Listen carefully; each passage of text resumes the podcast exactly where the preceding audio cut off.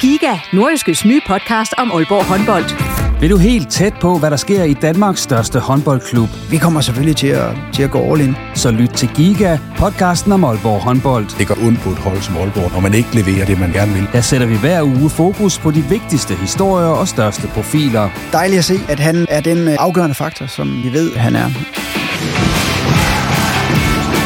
Lyt til Giga, der hvor du finder dine podcasts.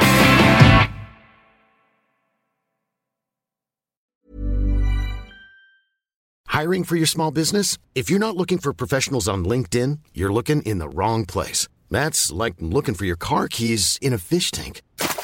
LinkedIn helps you hire professionals you can't find anywhere else, even those who aren't actively searching for a new job but might be open to the perfect role. In a given month, over 70% of LinkedIn users don't even visit other leading job sites. So start looking in the right place. With LinkedIn, you can hire professionals like a professional. Post your free job on linkedin.com slash people today. Everyone knows therapy is great for solving problems. But getting therapy has its own problems too. Like finding the right therapist, fitting into their schedule, and of course, the cost. Well, BetterHelp can solve those problems. It's totally online and built around your schedule. It's surprisingly affordable too. Connect with a credentialed therapist by phone, video, or online chat, all from the comfort of your home. Visit betterhelp.com to learn more and save 10% on your first month. That's BetterHelp H E L P. OB slap gennem nåløjet til medaljeslutspillet, mens Hobro træk 19 og skal spille om nedrykning i den svære af de to grupper. Det skal vi blandt andet tale om i denne 30. udgave af Reposten, men vi også lige skal en tur om starten i første division. Mit navn er Jens Otto Barsø. Velkommen. Og med i studiet i dag, der har jeg Dennis Ramon Olsen, der er tidligere divisionsspiller og nuværende U-træner i AGF. Vi har Jakob Allmann, der spiller ud i OB. Og så har vi Claus Jensen, der er sportsredaktør hos Nordjyske. Velkommen til jer tre. Tak skal du have. Tak. Og så skruer jeg lige så langt ned for det her, og så skal vi lige rundt. En runde her, Jakob. Øh, allerførst dig. øh, Det gik jo godt, eller I spillede i hvert fald 0-0 nede i Aarhus her i søndag, så det sikrede jeg så den plads i, i slutspillet. Jeg havde den sådan set allerede på forhånd, men der var i hvert fald ikke noget at raffle om så, når I fik det ene point dernede. Hvordan har stemningen været på OB siden øh, i søndags? Jamen, den har været, øh, den har været lidt lettet. Øh, vi har alle sammen set øh, frem til den sidste runde her med, med spænding. Nu, øh, nu kiksede det jo for et års tid siden, og det, øh, det var ikke så sjovt at være med til. Øhm, så vi har selv øh, spillet os i en god position den her gang, øh, bedre end sidste år, og det kunne vi heldigvis også øh, formå at afgøre ned i, ned i Aarhus. Øhm, så det har været en lettet og en god stemning, og vi, vi, vi nåede den målsætning, vi havde inden sæsonen, og det, øh, det kunne man godt mærke her de her par dage. Og vi kommer til at snakke meget mere om, hvad der så skal ske fra nu af i det her medaljeslutspil, som I er havnet i.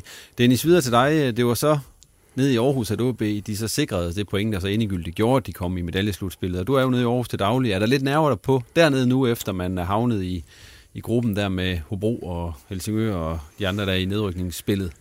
Nej, nej det, det synes jeg ikke, jeg kan mærke den store forskel på. Øh, man havde jo indstillet sig på, at, at, at, at uanfægtet hvad, så, så spiller man i det her nedrykningsslutspil, og øh, så, så øh, ja, havde det set bedre ud at have, have 10-11 point ned til stregen, ja, selvfølgelig havde det det, men, men øh, de har formået i at præstere rigtig fint over de sidste par kampe, de sidste 5-6 kampe, øh, holde et 0, og det tror jeg bliver vigtigt i de her kampe. Så skal vi ikke snakke så meget mere om AGF i dag. Det var jo lidt. Claus, øh, videre til dig. Der er jo landskamp i Aalborg om en uge fra i dag, hvor vi optager det her. Øh, der er ingen nordjyder på. Hvad skal man sige til det? Nej, så skal man i hvert fald til uh, Henrik Dalsgaard med, men altså Møldrup Tostrup, det er vel sådan lige ude i yderområdet, da, uh, øh, det er vel kun fordi han har spillet OB, vi kalder det Nordjylland. Uh, jamen, det er Aalborg Jensen jo lidt ligeglad med, kan jeg se, fordi at den kamp sælger jo rigtig godt, der er jo tæt på udsolgt til, til den kamp, så der gør Aalborg i hvert fald noget godt for, uh, for landsholdet og for uh, at få sådan en kamp igen på et senere tidspunkt. Så der er jo sådan en lille VM-feber, der er tændt, hvor landsholdet i mange år, det er sådan, været det det, der har været populært at skælde ud på og tale ned til, så, så er der sket en ændring der. Skal vi lige tage en runde? Hvem skal ud til landskamp på næste tirsdag? Det skal jeg. Jeg skal til Metallica i boksen, desværre. Den er købt for lang tid siden, den billet, inden Åke han var ude at sige det her.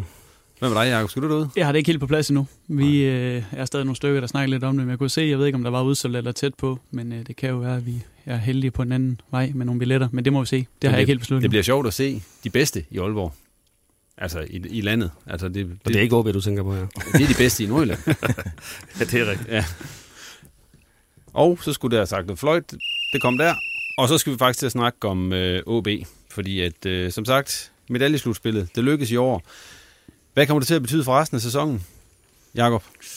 Ja, det er jo et godt spørgsmål. Vi, øh, vi kom med, og det gjorde vi sådan lidt knepen. Øhm, og vi har selvfølgelig håbet, at vi øh, kunne have kortere afstand op til de, de hold, der spiller om medaljeren. Men øh, det kunne vi også godt se med den sæsonstart, vi havde, at, øh, at det var ikke det, som der, der nok ville blive aktuelt. Men øh, vi fik levet øh, klaret så godt, at vi, vi fik lov at komme med, og det, øh, det er vi rigtig glade for. Men øh, når det så er sagt, så er der også en stor afstand op til de hold, som skal spille om de sjove ting, og det, det er vi lidt ærgerlige over. Men, øh, men det, det bliver spændende at se. Det bliver en god kampe, og det er de hold, som vi rigtig gerne vil måle os med fremover også. Så det bliver en god målstok også øh, i forhold til næste sæson. Hvad tror du, det kommer til at betyde, Claus?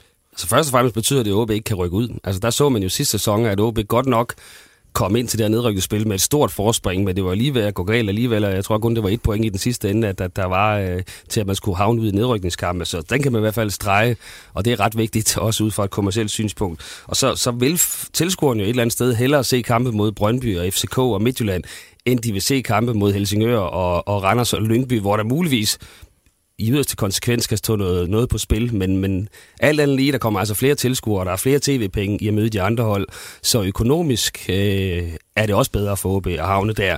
Men der er så det problem med, hvad er det for et, øh, kan man sige, en sportslig vinkel, man skal have på det i forhold til ligesom at sige over for, for, for offentligheden, at den her kamp er ekstremt vigtig at vinde, fordi det er svært at se OB blive bedre end nummer 5. Dennis, hvis du er OB-træner, hvordan vil du så gribe det her slutspil an? Jamen, øh, egentlig bare lige for at tilføje, for så, så mener jeg også, det giver noget til HB's selvforståelse. Altså, de har også haft brug for det her, øh, og det, det, det er en væsentlig faktor for, for hele klubben og for hele Nordjylland. Men, men øh, nu er jeg ikke OB-træner, men, men øh, det, for mig tror jeg, det bliver en indflyvning til den nye sæson. Øh, den defensive struktur, synes jeg, ser rigtig fin ud. Det, jeg tror, det er syv kampe siden, man taber. Øh, men offensiven har jo, det er jo ikke en hemmelighed, den har jo haltet Øh, men der kan vi jo alle sammen også se, hvad det har gjort, at Kusk skal komme, komme tilbage til Aalborg. Øh, så jeg tror, at den, den defensive struktur er ved at være der, så jeg tror, jeg vil have fokus på, hvordan vi, man får OB til at lave mål igen, fordi det, det, det halter stadigvæk. Er det også lidt det, I snakker mod ved, Jacob? Ja, det er det jo, og det har det også været hele sæsonen. Øh, det har jo været tema, øh, men øh, ret hurtigt og tidligt i sæsonen, efter en afklapning på hjemmebane af Sønderjyske, hvor vi taber 4-1, Øh, var det egentlig nogle lidt, øh, blev der lavet lidt om, og det, vi har rigtig meget fokus på det der med at kunne lukke af defensivt, fordi det er, det er tit det, der, der hiver pointene, øh, og det har det også vist sig i den sidste ende, og, og har været, været godt for os, men vi er også klar over alle sammen, at øh, vi skal lægge mere på offensivt, og det, det har der været tema i, i, i hele sæsonen, og er det stadigvæk. Så, så helt sikkert også noget af det, vi håber at kunne bygge på. Øh, selvfølgelig stadig bevare det gode defensive udgangspunkt, som vi har haft i nogle kampe, men, øh, men vi vil også gerne være lidt mere flyvende offensivt, og det, det håber jeg også, vi kan se, og ikke kun imod øh, Randers på hjemmebane. Men glæder jeg så ikke også lidt til det her, fordi nu kan man sige, presset er jo væk nu. Ja, det kan man sige. Det der lidt grimme pres, der er i nedrykningsspillet, er i hvert fald væk, men øh, derfor er det jo ikke sådan, at vi bare går ud og, og spiller frit. Vi, øh, vi skal ikke øh, sætte det hele over styr og tro, at vi kan det hele, øh, fordi vi kommer i det her mesterskabsslutspil. Vi skal stadig have nogle resultater at bygge på, og det er også noget af det, der gør, at man får troen på sig selv, er, at man får nogle resultater. Øh, uanset om, om det så ikke kan bringe os tættere på medaljer, så, så, så bliver det vigtigt for os, at vi også får nogle, nogle point i det her spil, øh, og forhåbentlig scorer nogle flere mål. Hvad er forskellen på det hold, der kiksede sidste sæson, og så det hold, der lykkes i år med at komme i den her top 6, Claus? Det er meget simpelt, fordi at, øh, der er ikke nogen forskel rent offensivt. OB scorede 28 mål i grundspillet i sidste sæson. De har scoret 28 mål i den her sæson. Forskellen er, at i sidste sæson lukkede de 38 mål ind, og i år kun 27. Så den primære forskel er jo, at OB har fået styrket defensiven og er blevet sværere at score imod. Så, øh, og det er jo, kan man sige, den der base, som vi har snakket meget om. Og det er jo lykkedes men det er ikke lykkedes at bygge på offensiven, altså hvis man ser på de nøgne tal i forhold til, til at score flere mål, og det må jo så være klart kan man sige, målsætning for, for det her medaljeslutspil, og få bygget på den del, øh, og bruge den med, kan man sige, ikke nogen gratis kampe, for det er klart, går OB ind og taber 4, 5 og 6-0 i de her kampe, så får man ekstremt skidt afsæt til næste sæson, øh, både selvtillidsmæssigt og det hele. Men man er også nødt til at gå ind og skrue lidt, og prøve at satse noget mere i nogle af kampene i forhold til offensiven, og så velvidende, at det gør ikke, øh, kan man sige, en kæmpe forskel, hvis man skulle tabe nogle af kampene på det parameter, hvis man så kan få øh, kan man sige, skruet op for, øh, for offensiven, få skabt flere chancer, fordi man kigger på statistikken, og OB er også et af de hold, hold, hold der har skudt færrest på mål og ramt målet færrest. Så det er også på den, øh, den, det område, man er nødt til at bruge det her som en udviklingsting i forhold til at, at satse noget mere offensivt fordi at man kan gøre det uden at, at sætte det helt, en hel masse over styr og risikere klubbens øh, tilværelse i Superligaen. Jakob, du har du spillet på begge hold altså både det, der kiksede og det, der lykkedes i år. Øh, hvad er fornemmelsen med de to hold? Jamen altså, jeg vil sige, øh, fornemmelsen er helt sikkert, at, at med det her hold, der har vi over en, en lang periode øh, skrevet resultater sammen og set øh, forholdsvis stabil ud. Øhm, hvor det andet, der havde vi nogle, nogle grimme udsving, og vi, øh, ja, der blev skiftet en del ud på holdet og, og så videre, hvor jeg, nu der synes jeg, vi har haft øh, ja, en, en stærkere base og noget bedre kan man sige, materiale at spille ud fra. Øh, der er også blevet gjort nogle fine investeringer i truppen, øh, nogle spillere, der har løftet holdet. Øh, og det har været ekstremt vigtigt, fordi at der har været meget udskiftning i, i truppen også. Øh, så den her stabilitet, det, det har helt sikkert givet os en del i år. Som Jakob selv lidt ind på, det er et markant dyrere hold, Dennis, der så ryger i top 6 i år. Burde de have været længere op end den femte plads, som de så endte med at, endte med at slutte på i, i grundspillet? Øh, ikke i år. Det, det, det, og det ser jeg simpelthen ikke som, som muligt, når vi kigger på, på det, de præsterer, de, øh, især de tre tophold. Øh, jeg tror, hvis vi... Øh, jeg skal ikke være... Jeg stod også, da sæsonen startede, og tænkte, Nordsjælland, det bliver spændende, hvordan det kommer til at se ud. Men der kan man også tale om hold, der har præsteret, som jeg tror ikke, der var ret mange, der havde forventet. Øh, Brøndby Midtjylland er svært at gøre noget ved. FCK har underpræsteret, men kommer jo tilbage nu, det kan vi alle sammen se. Så for mig, der, der har det ikke ligget lige til højre ben, at de skulle, øh, skulle op og snuse til en, til en 3. plads i den her sæson. Og det, det kommer jo også fra, som Jakob siger, kontinuiteten har jo ikke været der. der har jo ikke været en base. Øh, og den har jo så været der i et års tid nu, og de begynder at ja, holdet præsterer, men det betyder også, at individerne præsterer. Øh, Jakob er selv en af dem. Øh, Rene Målmanden Okora, ikke? Der, de spiller mange kampe nu, de spiller med et højt bundniveau. Øh, midtbanen begynder også at ligne konstellation, hvor at, øh, ja, den, den, den spilleren, han frygter ikke for at blive flået ud næste gang, øh, hvis han præsterer en halvdårlig kamp. Øh, han får altså en chance mere, og det, det har bare noget at sige. Jeg tror også tidligere, jeg har, jeg har stået og kloget mig omkring kontinuiteten herinde. Øh, og det kan vi se, de nyder gavn af nu derude. Man kan også sige i forhold til, øh, til den sportslige ledelse, øh, både Gorte og Vikhorst, så var det jo ekstremt vigtigt, at OB kom i det her slutspil, for det er klart, at de har været primus motor for øh, at, at hente nogle spillere ind, som, og det er ikke dem alle sammen, der er slået til og så videre. Hvis man så for andet år i træk mis, missede slutspillet, vel at mærke, hvor man har satset væsentligt hårdere økonomisk, øh, så, så ville det jo have været, været et, et slemt kiks, og, og, og i hvert fald skabt tvivl også, tror jeg, på de indre linjer, om man havde den rigtige sportslige ledelse. Nu får de købt sig noget ekstra tid, mm. øh, og kan i hvert fald dokumentere sort på vidt, vi har skabt udvikling, og vi har fået i hvert fald noget ud af de her dyre indkøb i form af, at man nu er med i slutspillet, og man lever stadig i pokalturneringen. Men det kunne hurtigt have set, have set skidt ud, øh, hvis, hvis man ikke var kommet med her, fordi hvor var udviklingen så? Hvad var det for et grundspil, OB viste i den omgang? Jeg kan huske, øh, den forrige sæson, hvor det gik galt, der kom jo fra land med fuld hammer og, og var med i toppen, og så gik det helt i stå, og så var det ved, og så blev Lars Søndergaard fyret og så videre.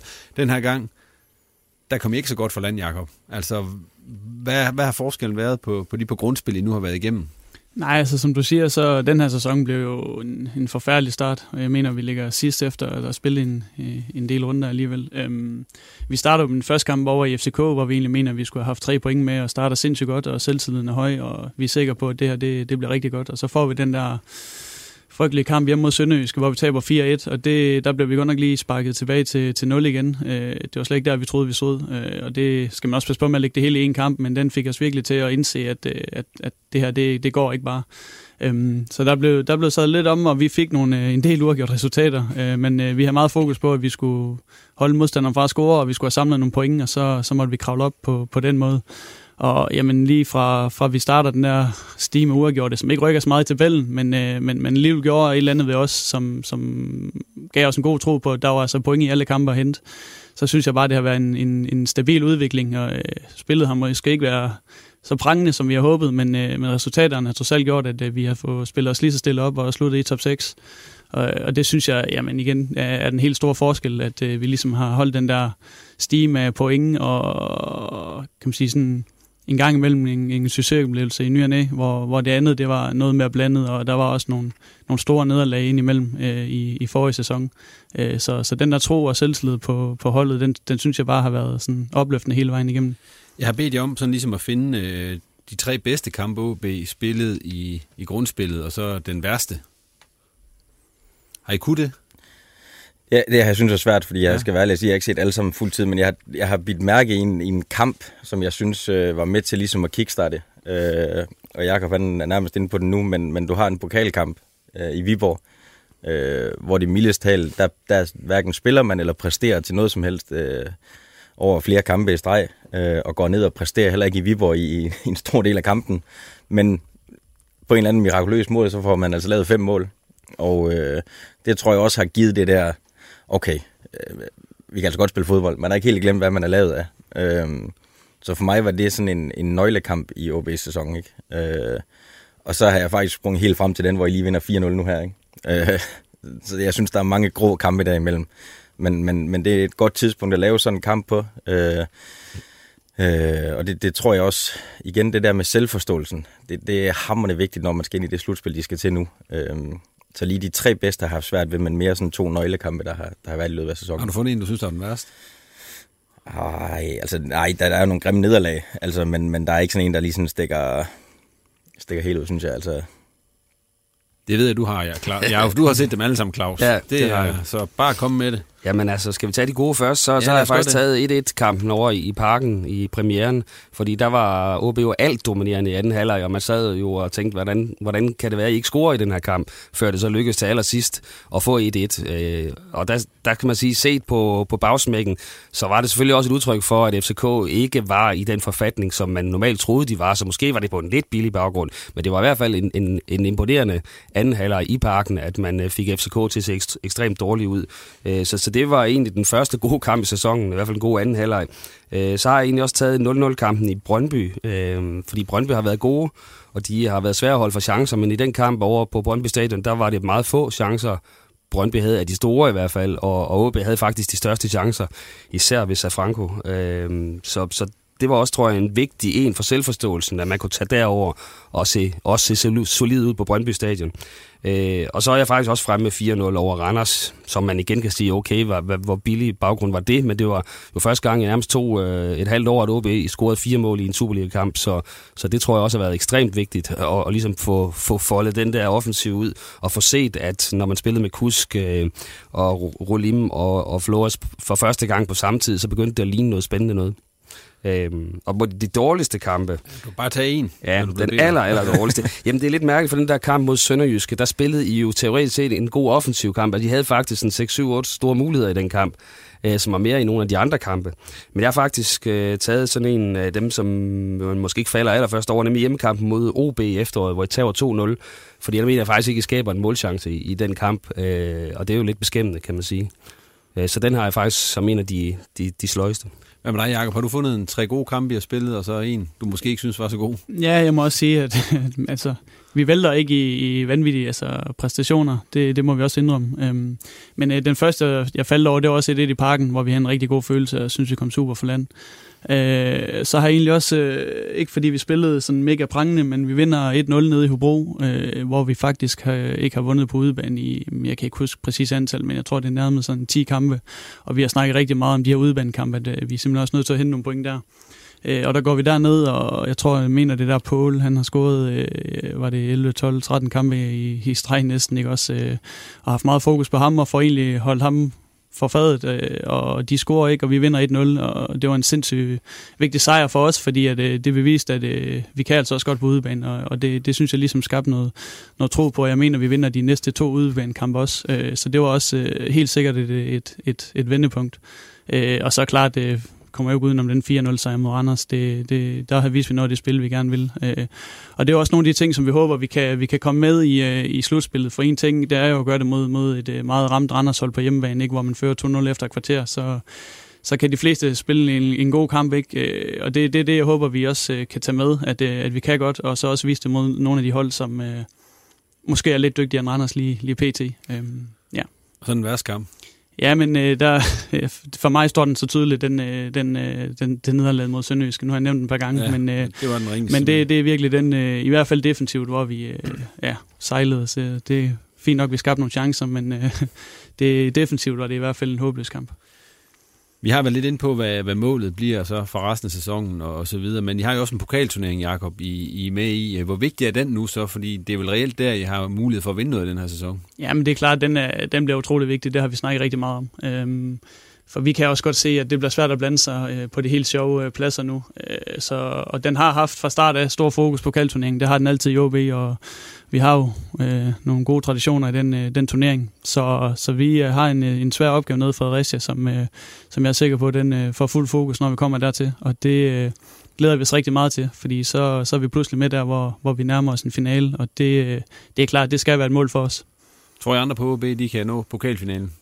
Det kan de sagtens. De kan jo først og fremmest skal de slå Fredericia, og det er altså et, et hold i fremgang. Øh, senest spillede de mod Vendsyssel og, og havde, var reelt måske det bedste hold i, øh, i Jøring i den kamp. Øh, så det bliver et hårdt nød at skulle sidde derned og vinde over dem. Det kræver, det kræver en toppræstation.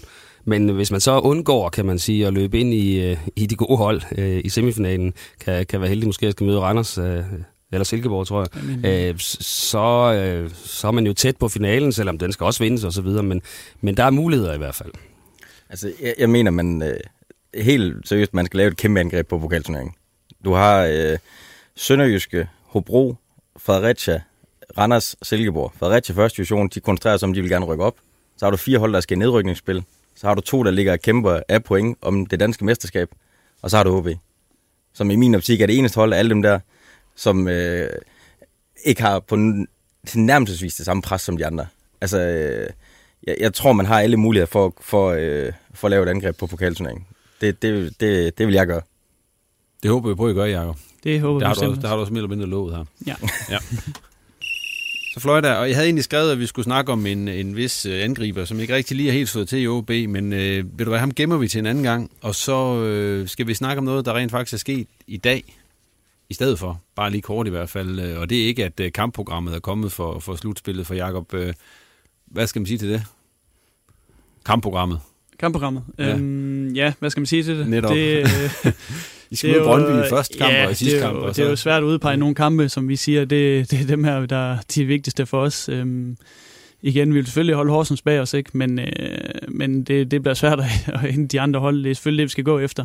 Men ellers så må jeg sige, så har vi ikke øh, brugt ret meget tid på at kigge på det, øh, fordi det er det er svært at pege kampe ud for os, som, som bliver de alt overskyggende, men øh, vi kan selvfølgelig se, at vi skal have Brøndby i den, øh, i den sidste kamp på Brøndby Stadion, hvor der er mulighed for øh, måske et dansk mesterskab til dem, øh, og det, det kunne da blive en rigtig sjov øh, kamp at, at være en del af, øh, og forhåbentlig så håber vi da at kunne drille de der mesterskabskandidater. Det, øh, det er nogle klubber, vi rigtig gerne vil, øh, vil gå ind på, og det, øh, det håber vi kommer til, men øh, nej, ellers så synes jeg ikke, der er så meget at, at, at sige om at sige det. Nej. Noget andet, der så er noget at sige til, det er, at OB, de jo så fyrede deres øh, direktør, Stefan Schors, i dag. Claus, øh, kommer det som en overraskelse for dig ind på nordiske sportsreaktion, at han ryger ud på nuværende tidspunkt? Jeg må indrømme, at mine kilder har ikke været gode nok til at sådan lige at se den komme. Øh, Stefan Thors har jo været en del, kan man sige, af den øh, positive økonomiske udvikling i OB. Øh, da han blev ansat, der havde Paul Sørensen jo stået i en 5-6-7 år og, og undskyldt for, at nu gik det igen galt, med, og vi fik igen et underskud. Og så hentede man Stefan Thors ind, tror jeg, med den primære opgave for enhver skyld at skabe plus på bundlinjen. Øh, og det har han jo øh, formået at løse den opgave. Øh, det har han så også løst, måske øh, kan man sige, på en måde, hvor det har været... Øh, det har været ekstremt øh, vigtigt for ham at holde på pengene måske i perioder for at skabe det her overskud. Måske nogle gange på bekostning øh, af udvikling, øh, og det er måske så det, man i OB bestyrelsen nu har valgt at sige, at nu, nu, nu, er vi nødt til at, nu har vi skabt den der økonomiske grobund, nu er vi nødt til at skal, skal sætte den i, øh, i syvende gear og, og ud i overhalingsbanen, og der har man så ikke vurderet, at Stefan er den rigtige.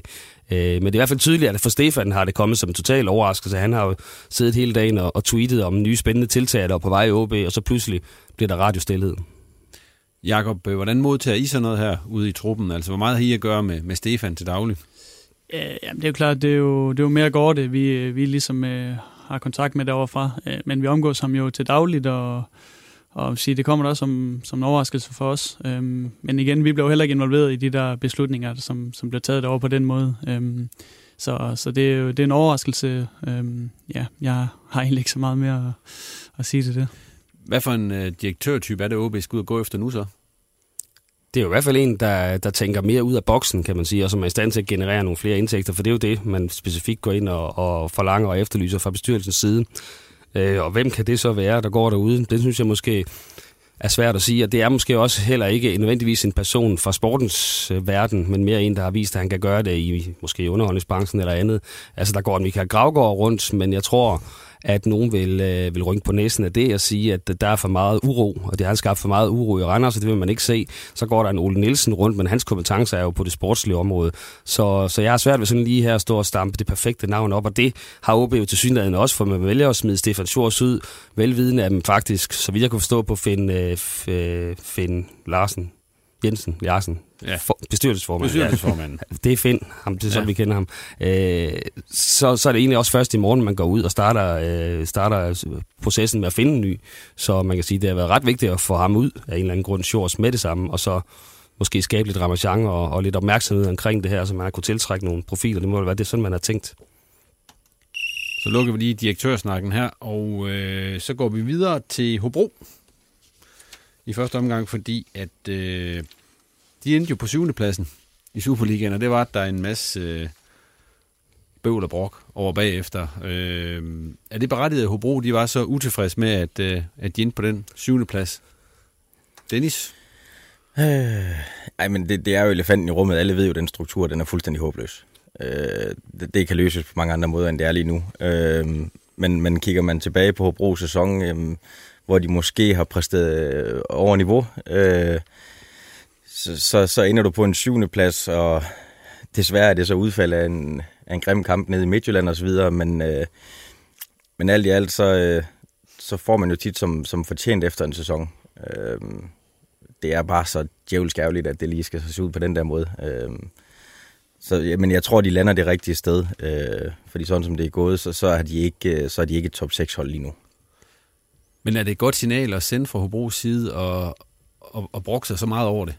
Du tænker på øh, lortestruktur? Nej, men jeg tænker også på, at øh, man sådan måske ikke virker som et hold med så meget overskud, fordi man har jo trods alt stadig fire point ned til, til, til, til Silkeborg. Jeg tror sådan i de der psykologiske mekanismer, så tror jeg egentlig ikke nødvendigvis, det er det, er det man vil anbefale. Så, så er det jo måske vigtigt at vise overskud og, og vise, at det kan godt være, at øh, vi føler os meget uretfærdigt behandlet lige nu, men øh, det er vi store nok til at overkomme, og vi skal nok klare det her. Men, men det, det, det er selvfølgelig ikke de signaler, man er kommet med. Nej, synes Ej, du, de viste overskud? Nej, det synes jeg ikke, de gjorde. Altså, tværtimod øh, går de jo sådan lidt ud og skælder ud på en struktur, de selv har været med til at vedtage, kan man sige. Så, øh, så, så, så det, det er ikke overskud, og det, det skal de ret hurtigt komme sig over, også internt i forhold til at, at være klar til at præstere, når, når det går løs mod AGF. Fordi AGF og Silkeborg, det, det er hold, som de sagtens kan ende under, og så kommer de ud i nedrykningskampe, og, og så, så tror jeg stadig, de har for god og stabilt et hold, til at det så ender med en nedrykning, men, men så begynder nerverne i hvert fald at spille ind.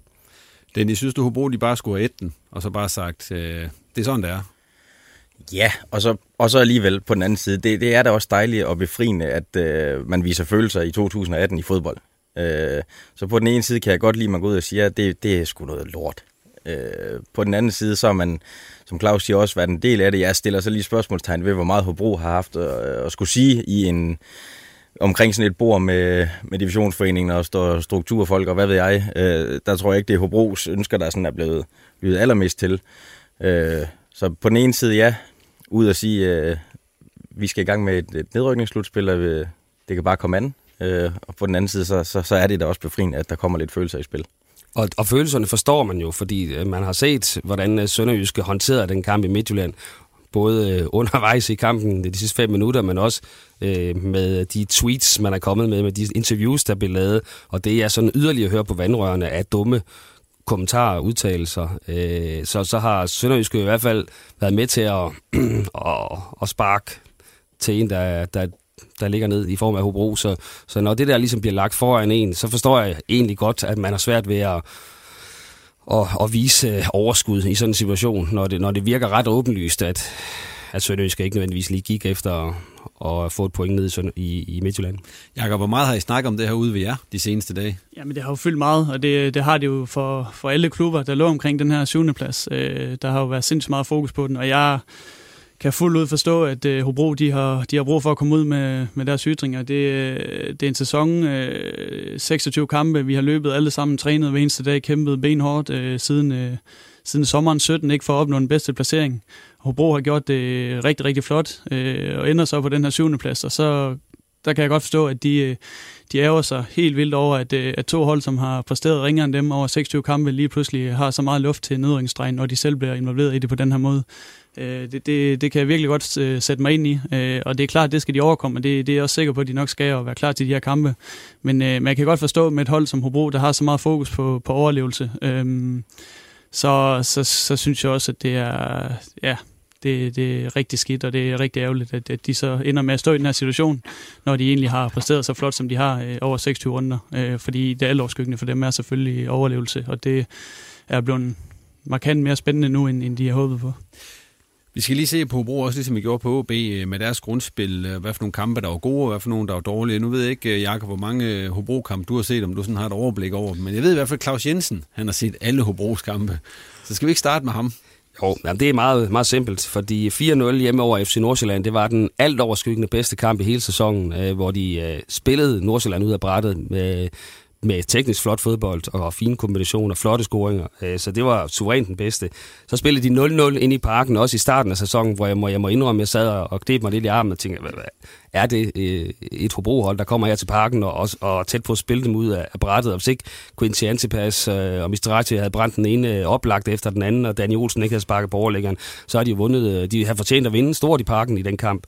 Så den står også på listen. Og endelig så står der for nylig 3-0-sejren i Lyngby, øh, egentlig som et... Øh, det var ikke fordi det var en skøn fodboldkamp, men de gik alligevel over til Lyngby øh, efter at have fået en række lidt sløje resultater og fået en lidt skidt start på foråret, og egentlig sat skabet på plads og bare vandt den 3-0 uden de store problemer.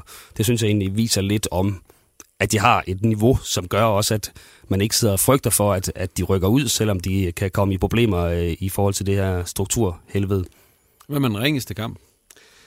Jamen, øh, 5-1 ned i Midtjylland, altså der blev de spillet ud af brættet og kom ikke med noget som helst. Øh, og så synes jeg også, de spillede dårligt i den, øh, og det kan man så sige, var det OB's fortjeneste, men hjemmekampen mod OB efteråret, hvor de taber 1-0, der skaber de jo ikke en målchance, øh, kan ikke ramme hinanden fra to meters afstand, så, så den var også rigtig dårlig.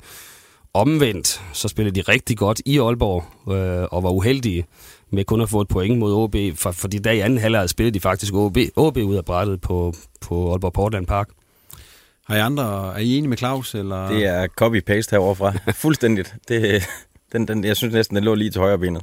Hvor mange Hobro-kampe har du egentlig fået set, Jacob? Jamen, jeg synes egentlig, at jeg får set en del. Ja. Øh, får set en del. Nu er det muligt at se stort set alle Superliga-kampe, selvom man også selv spiller tit. Øhm, så, så jeg har, synes, jeg har fået set en del også, men øh, jeg har heller ikke ret mange. Claus han tog egentlig også mange af dem. Der var lige den øh, OB-kamp op også, øh, som han så alligevel fik nævnt til sidst, som jeg egentlig ellers ville have nævnt, hvor det, ja, som man siger, vi egentlig er heldige med at komme afsted med et point, selvom vi får 1-0. Øh, spillede i en stærk anden halvleg, og ja, igen, der er det jo egentlig også, der skal være glade for at få et point med. Så der så de også stærkt ud. Og så er det klart, at den der Nordsjælland-kamp, den tror jeg, vi alle sammen har hæftet os ved, hvor de ja, banker et ellers stærkt tophold. Men nu er de så havnet i, i nedrykningsspillet efter en sæson, hvor de ellers længe lå i top 6, og hvor man sådan begyndte faktisk at tro på, at de godt kunne ende op på et tidspunkt. Du har været lidt inde på det, Claus. Øh, er de i nedrykningsfare nu, som I ser det? Altså, jeg, jeg, jeg kan faktisk godt se dem komme ned og skal spille nogle af de der playoff-kampe. Øh, og det kan jeg på grund af det flow, som, som vi i Aarhus er i, og det de er i Silkeborg. Jeg kan ikke se dem rykke ned. Øh, men jeg kan godt se dem gå ned og spille de der playoff-kampe. Hvad, hvad siger du, Jacob? Jamen, øh, egentlig er jeg også øh, imponeret over Hobros sæson indtil nu, men øh, de sidste periode her har de ikke set så stærk ud, og det er klart, at den gør ondt, den her, som, som de havner på den her syvende plads, og får pludselig et gevaldigt pres på sig. Og som vi siger, AGF og Silkeborg ser, ser stærk ud, så, så det kan lige så godt være, være Hobro, der havner på, på tredjepladsen den pulje. Og så ved vi jo med de der play-off-kampe, at øh, så er det næsten lige meget, hvad der står på papiret. Der er så meget på spil, at øh, de kampe de bliver sindssygt svære, uanset hvem du møder. Men der skal de så tabe to gange, kan man sige, over, over to gange. Altså fire kampe, hvor det skal gå galt, og man kan sige, de har, bliver de nummer tre, så møder de formentlig øh, Lyngby eller Randers. Øh, og der vil jeg stadig have Hobro som favoritter, især hvis de skal møde Lyngby. Øh, og så kan man sige, at selvom man skulle tabe den, så får man så en ny chance over to kampe. Så igen, jeg vil blive meget overrasket, hvis, hvis øh, Hobro med den stabilitet og den defensive base, de har, ikke formår at overleve. Kan man ikke i princippet bare spille fire uger gjort, og så stadigvæk rykke ned? Det kan man sagtens. Det er jo det, der er det sjove ved den struktur. Man kan tabe alle kampe ja, det er sjovt, hele sæsonen, det... og så spille uafgjort i, ja, det her nedrykningsspil, og så uh, uden at vinde en kamp i sæsonen, ja, så overlever man. Det er jo det, der jeg synes, der er det allermest beskæmmende ved det hele. Altså, du kan gå igennem, og så kan du bare spille 0-0, og så i det i den sidste, så tager du en sæson med i Superligaen. Det er jo en katastrofe. Men hvis vi så lige bliver ved Hobro, så øh, som jeg lige ser det, så de, de har vundet en kamp her efter, efter nytår, altså i Superligaen. Altså hvilken forfatning går det ind i det her nedrykningsspil i? Jeg, jeg tror, den er vigtig, den over i Lyngby. Den, det, øh, det, det, det må give et eller andet. Øh, Paul virker også til at komme i gang igen, og vi kan jo lige meget, hvordan vi vinder og drejer den, så må vi jo bare erkende, at han er hammerne vigtig for det hold. Øh, men, men du har fået et kæmpe drag over nakken nu her. Så, så hvis man ikke formår, at Claus ind på det tidligere, hvis man ikke formår at forvente det her til at ride videre på en sæson med 26 kampe, hvor man i mange kampe viser, at man har, man har niveau til Superligaen, øh, så kan man lynhurtigt komme til at ligne et ganske ordinært første divisionshold. Og det har også lidt været faren her i, øh, i nogle af de første kampe her i, i, i forårssæsonen. Ja, man kan sige, at altså, Silkeborg får de et point mod. De burde faktisk have vundet den kamp, men de får kun et, og de taber. I'm Sandra, and I'm just the professional your small business was looking for. But you didn't hire me because you didn't use LinkedIn jobs. LinkedIn has professionals you can't find anywhere else, including those who aren't actively looking for a new job, but might be open to the perfect role, like me. In a given month, over 70% of LinkedIn users don't visit other leading job sites. So if you're not looking on LinkedIn, you'll miss out on great candidates like Sandra. Start hiring professionals like a professional. Post your free job on linkedin.com/people today. til AGF, og det er jo de to hold, de skal ud og spille mod nu, øhm, og det, kan i hvert fald, det giver i hvert fald dem formentlig en følelse indad til, at det her det bliver, det bliver 50-50 i de her kampe, mm. og det kan lige så godt gå den anden vej. Men de, de sluttede egentlig meget godt af over i Brøndby, Hobro, selvom de så øh, tabt 2-1 derovre. Ja, og man kan sige, hvis man også sætter dem op imod Midtjylland, altså så taber de trods alt kun øh, 2-1 øh, til, til dem, øh, og de er uheldige med at tabe øh, til Brøndby på, på, på hjemmebane i efteråret. Så også mod topholdene præsterer de fornuftigt. Øhm, så hvis Poul han øh, fortsætter sin målstime, de begynder at få gang i nogle af kanterne. Nu scorede Barbajan i Brøndby. Vi har stået her mange gange og snakket om, at de skal have gang i de kanter. Øh, vi har også set en Sabi, der var inde og spille øh, i den forrige kamp og, og gjorde det rigtig fint mod, mod Silkeborg. Så, så et eller andet sted, og med den defensive base, de har, øh, nej, de kommer, de kommer ikke for alvor i problemer. De kommer ikke ud der, hvor det bliver to helt afgørende kampe om at redde sig. Det tror jeg ikke. Synes du også, de er for gode, Jacob, til at rykke ned? Ja, det gør jeg. Så synes jeg også, at de har et hold med mange robuste spillere, der, der ikke er blege for at tage arbejdshandskerne på. Og det, det tror jeg bliver vigtigt her, fordi det, det er svært lige pt. også at spille øh, fremragende fodbold på de baner, vi løber på, og det bliver forhåbentlig bedre øh, i løbet af de næste par måneder, men øh, jeg synes, de virker robuste stadigvæk, selvom de har fået nogle slag, og det jeg er sikker på, at de også nok skal rejse sig, men øh, det bliver et hundeslapsmål mod, øh, mod AGF og Silkeborg om, at, om ikke at ind på tredjepladsen. Ja, så er vi jo nødt til at nævne Helsingør. Altså, de, så er de jo kommet i gang, og nu har Lønstrup, han har prædiket om det i, på, i positivt ment i, i et halvt år om, at øh, han skulle bare være klar til de her playoff-kampe, og øh, de, de ser altså klar ud. Så, så ligesom jeg ser lidt Horsens til at kan være den her, øh, der kan sætte en kæp i hjulet for nogle af topholdene, så ser jeg også Helsingør som sådan en rigtig træls modstander i sådan nedrykningsslutspil. Øh, og det, de, de virker til, at de ved, at de, de skal præstere nu for at overleve. Og Jakob, du står bare glad for, at det ikke er der skulle spille det der. Ja, selvfølgelig gør jeg det. Det var vi en del af øh, ja, sidste år, ikke? Det var... Og det, det er sgu ikke det, er ikke det sjoveste at være en del af. Det, det er et lidt anderledes pres. Og det, ja. ja, for hvad for nogle kampe var det, I kom til at spille der? Jamen, vi har følt sat næsten op efter top, uh, top 6 sidste år, ikke? og da det mislykkedes, så kunne vi jo godt se, at vi røg ud i, et, uh, ja, i en gruppe, ikke? hvor vi trods alt havde et fint forspring, og jeg kan, huske, vi slår AGF på hjemmebane, og der tror vi jo egentlig, at ja, nu er den sikker. Ikke? Men uh, det viste sig så alligevel, at uh, det blev lige spændende nok til sidst, og vi får hævet point i Viborg, som gør det, at vi er sikre. Ikke? Men uh, der var også kun en kamp tilbage af det gruppespil, ikke også? så det kunne, det kunne også være blevet uh, nogle grimme kampe, vi røgnet ud i. Men, um, ja. men, men bliver man præget af det?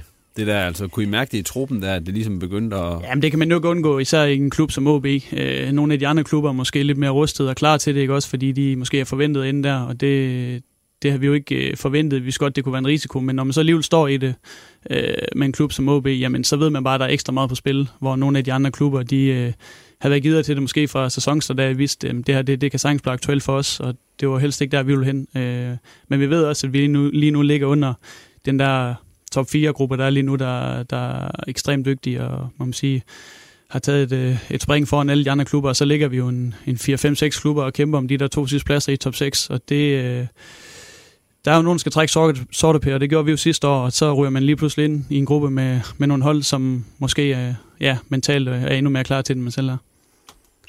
Og så lukker vi snakken om nedrykningsspil og medaljeslutspil og alt muligt andet, og så må vi se, hvordan det går. Det bliver rigtig spændende at følge begge de nordiske hold i det her. Nu går vi over til anekdoterne, og øh, Dennis, vil du have lov til at starte?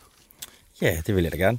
Du har fået at vide de to bedste medspillere, du har haft i karrieren. Ja, der har, der har været nogle stykker, heldigvis. Øh, men, men jeg er nødt til, nødt til at nævne et par drenge over for Lyngby af. Øh, Morten Nordstrand, og så, øh, så tager jeg Christian Holst. Selvom Mikkel Beckmann og Kim Aabæk måske jo så har alle sammen præsteret at få, få, få mere ud af det. Øh, Christian havde en, en, en flot tid, tid i Silkeborg. Men, men på det tidspunkt, der, øh, der havde de to nogle færdigheder, som der ikke øh, der lignede noget, som der var ret mange andre, der havde i Danmark. Øh, to helt notoriske målscorer med hammerne dygtige færdigheder. Øh, så de to drenge, de står som sådan noget helt specielt i, i den, den sparsomme karriere, jeg har haft. Er der andre, du sådan fremhæver? Altså nu ser du Kim Aabæk og så videre. For eksempel i Vendsyssel. Hvem var den bedste, du spillede sammen med deroppe? Den bedste, jeg har spillet sammen med i Vendsyssel? Øh, Mads Greve. Øh, og Rune Fransen er jeg nødt til at nævne. Han var en af de drenge, vi tog ind. Øh, jeg tror, han var 17 år, da vi kom derop. Sådan en, der lignede han en på 35, ikke? Jeg kom ud fra, fra Svendstrup af. Øh, en meget, meget stille, for sagt unge mand. Øh, det er jo ikke, fordi han, han trækker en stor kanin op af hatten, men, men en dejlig, stabil spiller. Og så er jeg nødt til at nævne på færdighed ham, øh, Michael Nielsen, som jeg ved ikke, om I kan huske. Jeg tror, han er stadig oppe i Jammerbugt. Fordi øh, han har, altså de der to ben, jeg ved ikke, øh, han er en, der vil kørt over en traktor i de ben, sådan som de vender. Men, men han har altså en færdighedspakke i en mod en, som, øh, som næsten bare burde være berettiget til at, til at spille Superliga i sig selv. Der fik vi lige hørt der, om nogle af dine dygtige medspillere ja. gennem karrieren. Dennis, tak for det. Og Jakob, øh, videre til dig. Jeg spurgte dig om, hvilke holdkammerater i OB har været de vigtigste for din karriere. Ja, den, øh, den er jo lidt svær, ikke? For jeg har jo trods alt været i OB i, i, i rigtig mange år, så det er jo det er ligesom her, at øh, jeg, har, jeg har kigget på, hvem der betyder mest. Øh, og der, det, jeg ligesom er kommet frem til, er, at, øh, at vi skal lidt et stykke tid tilbage fra, ja, næsten da jeg kom op i truppen øh, og var ung spiller. Og det er jo ligesom der, man skal tage de, de, de, de største skridt, og, og man kan sige, det er allersværeste at, at få sit gennembrud. Ikke? Øh, men der havde vi et par, et par ældre spillere i truppen med Chetil Væler og, og Sam Bølund, øh, som var ekstremt øh, gode til ligesom at tage hånd om spillere. De havde nogle erfaringer fra, ja, det har jeg næsten ikke tid til at nævne her, hvad de to de, de har været igennem, men øh, de, de, de betød sindssygt meget på det tidspunkt, fordi at jeg var jo helt grøn i det her seniorfodbold, og, og, og kom fra en ungdomstid, hvor man jo ja, har været en af de bedste på holdet længe, ikke, og skal tage det her store skridt op og, og gøre sig gældende i en Superliga-trup. Men øh, der må jeg bare sige, den måde, de tog hånd om det på, og ligesom øh, hjalp en på vej, og især med, især med de defensive ting, øh, og, og hele det mentale spil omkring det at spille fodbold. Øh, og så tror jeg også bare generelt, Kasper Bøhlund, han er en af de mest øh, vældige fodboldspillere, der, der nogensinde har, har, har trådt sin, sin søvler i OB. Øh, han, er, han er helt outstanding, øh, hvad indgår det der. Øh, så det var en, det var en stærk bakkollega at have, og, og ja, jeg sugede til mig alt det, jeg kunne. Og, og så Chichil Væler, han var brølstærk og kom med en lidt anden mentalitet også. Og det, det er jo sådan noget, der, der har været med til at give mig noget ballast fra, fra, et, øh, fra at være en helt øh, ny seniorspiller til at, til at kunne tage nogle store skridt. Øhm, så der vil jeg nok nævne de to som dem, der har ja, præget mig mest og gjort størst indtryk. Har du nogle konkrete eksempler på, hvordan de så ligesom kunne gå ind og, og gøre noget for en? Nej, men jeg kan huske, øh, jeg har et billede derhjemme, hvor jeg står med, med Shetil, lige min første starter i Superligaen hjemme mod OB, øh, hvor han står og giver mig nogle instrukser, og det var egentlig bare sådan, han var hele vejen igennem. Øh, den her kommunikation med, med nye spillere, der kommer ind på holdet, især unge spillere, jamen de skal hjælpes på vej, og de skal føle, at man er dygtig nok, og, og simpelthen hele tiden have skulderklap på skideballer, når det er på sin plads. Og der var han bare, havde han bare en ekstrem... Øh, en ekstrem god evne til ligesom at, at vurdere, hvornår, hvornår skal jeg sige det her til ham, og hvornår skal jeg ligesom øh, give ham skideball, ikke også? Og det, der havde han bare en god balance, og det støttede mig bare helt vildt. Øhm, så ja, men sådan lige direkte konkrete eksempler, det, de er svært ude, for der var, der var sindssygt mange. Du markerede lige, Dennis. Jamen, jeg har jo haft fornøjelsen af at være træner for Bølund, faktisk. Vi havde jo, ja, ja, ja, ja. Den, min spil som uh, trænerkarriere indtil videre, eller nye trænerkarriere, den startede jo Aalborg KFM. Og uh, der havde vi jo Bølund. Uh, min kære far og jeg, vi var jo træner for deres C2-hold, og havde jo så Bølund. Og det er egentlig bare lige for at understrege formatet, den mand han har. Uh, altså det er ikke fordi, der er så konkret eksempel, men det er bare for at supplere alt med at sige, at uh, at se en figur som Kasper Bølund rende rundt ud i Aalborg KFM, og bare være altså helt verdensklasse på og uden for banen, og tage sig af 17-årig gymnasiedreng, som går i byen fire dage om ugen ude i KFM. Altså, han er en, en kæmpe fornøjelse, Kasper Bølund. Og videre til dig, Claus. Øh, ja. du skulle, øh, det er nok ikke Kasper Bølund, så du skulle fortælle om. Du skulle fortælle den mest usympatiske fodboldspiller, du har stiftet bekendtskab med i dit virke som journalist. Ja, og der er jeg jo først og fremmest startet med at kigge på, okay, hvem har der så været i, øh, i nordjysk fodbold? af decideret usympatiske spillere. Det, det er faktisk svært at finde nogen. Øh, jeg skal langt tilbage til min spæde start som journalist for at finde ikke usympatisk adfærd, men i hvert fald meget kold øh, og meget, øh, meget distancerende adfærd, øh, nemlig Ståle Solbakken. Jeg kan huske, at jeg var en ind og dække noget omkring mesterskabssæsonen der i, i 99, og øh, og i hvert fald, når man skulle interviewe ham, så var der ikke det der med, man sådan lige uh, hilste, inden man skulle lave interviewet, og du ved, sådan lige small talk og sådan noget. Han, var, han kiggede alle andre steder hen uh, end, end på en selv, øh, og selv under interviewet var der ikke på nogen tidspunkt øjenkontakt, når interviewet var slut, så drejede han rundt på tallerkenen og smuttede. Og det er vel også det lidt det, man ser inde i, i onsite-studiet nu i øjeblikket. Det var bare sådan, han er. Så der, der, jeg har ikke udviklet så meget som et small talk med, med Ståle Solbakken nogensinde, men det er nok ikke den eneste. Øh, men er det usympatisk? Det ved jeg ikke. Man kan også bare sige, at det er professionelt, øh, og det er sådan, han er. Til synligheden ikke kun over for mig, heldigvis. Øh, og så bliver jeg nødt til, jeg tror faktisk, jeg har nævnt den tidligere her i programmet, men, men Niklas Bentner imponerede mig heller ikke efter en, en kvalifikationskamp over i, øh, i parken i 2010, hvor Danmark spillede 1-1 mod Portugal. Og øh, Bentner lavede et fantastisk mål, hvor han tager et indlæg ned med brystet og knælder den op i, i nettaget. Så stod jeg der efter kampen sammen med en radiojournalist, jeg kan ikke huske, hvor han var fra, men vi, vi sådan skiftes til, til spørgsmål til Benten, og så siger ham her radiojournalisten, kan du ikke lige prøve at skrive, beskrive dit mål? Du så det jo selv, siger Benten. Så, ja, men nu laver jeg radio, så hvis du kunne sådan over for lytterne beskrive det. Og så siger han, ja, bolden kommer ind over, så scorer jeg. Uh, farvel. Og så drejede han rundt på en tallerken og gik. Så det var meget udførligt beskrevet. Tak for anekdoterne. Nu går vi videre til Jakob Alman, står på min side. Og øh, Jakob, øh, det er et års tid siden, du var herinde sidst sådan cirka i hvert fald, øh, hvor vi snakkede lidt om skaderne og så videre. Du har heldigvis været forskånet for slemme skader, mm. siden øh, du var ind sidst. Øh. Og det jeg først vil spørge om, det er, hvordan vurderer du egentlig din egen sæson her indtil videre? Jamen, jeg synes egentlig, at den er fuld meget sådan holdets præstationer. Øh, jeg var en, øh, en, en del af den, øh, den base, vi havde, og har haft gennem hele sæsonen defensivt, og det, det, det har jeg været meget tilfreds med. Det, det synes jeg har været, været, været positivt. Øhm, og så har der været enkelte kampe, hvor jeg popper op med nogle øh, afgørende offensive aktioner også, og det er jo noget af det, man hele tiden gerne vil lægge på, når man, når man er bakke i OB og, og gerne vil, vil bidrage til, til det offensive spil.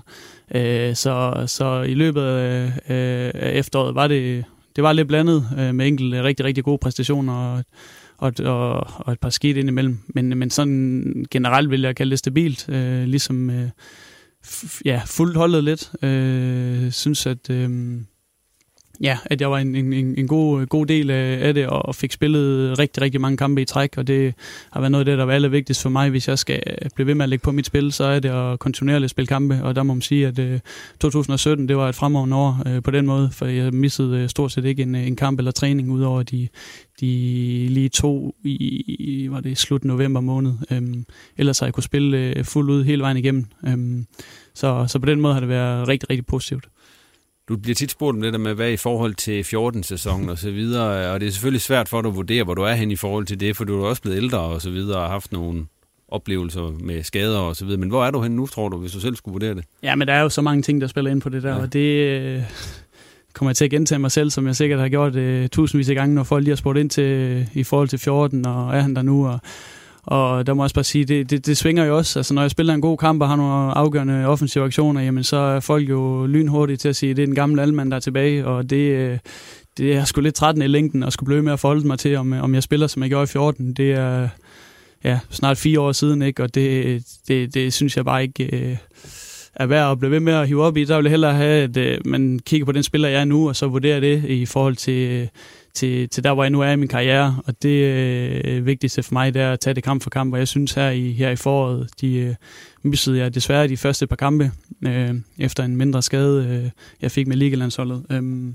men, men jeg synes her i foråret har jeg, har jeg leveret nogle stærke præstationer i, i de her kampe, hvor, hvor alt har været på spil. Og det, det er egentlig det, jeg hæfter mig ved nu. Det er der, jeg står nu, og så har jeg egentlig ikke lyst til at kigge alt for langt tilbage eller alt for langt frem, men øh, tage en kamp ad gangen. Vi afbryder lige, Jacob, for lige spørger Claus, hvor vigtig er Jakob for, for OB-holdet i øjeblikket? Jamen, han er ekstremt vigtig, øh, og især når han spiller, som han har gjort, øh, når han har spillet allerbedst i den her sæson, og det har været her i foråret, for der har han også bygget, bygget på det offensive og bidraget øh, ekstra meget den vej, hvor det i, kan man sige, i efteråret. Når, når han har fået mindre gode karakterer, har det vel i, høj grad været fordi, at vi ikke har set ham så meget frem af banen i de kampe, øh, mens det hele tiden, kan man sige, har set stabilt ud øh, defensivt. Altså Jakob har ikke lavet en, en hel masse store afgørende fejl, øh, men man har savnet, kan man sige, de der rates, som man så for eksempel så mod Nordsjælland, hvor han lige pludselig begyndte at drible i en telefonboks øh, på et tidspunkt også, og tænker, og der kommer jeg godt til at tænke, det er den gamle Alman, det der, men det skal vi ikke snakke om. Men, øh, men øh, der viste han i hvert fald øh, en opadgående kurve øh, sammen med resten af holdet. Øh, så jeg synes, at Alman er et godt sted nu, hvor han har været en af de 3-4 bedste i foråret.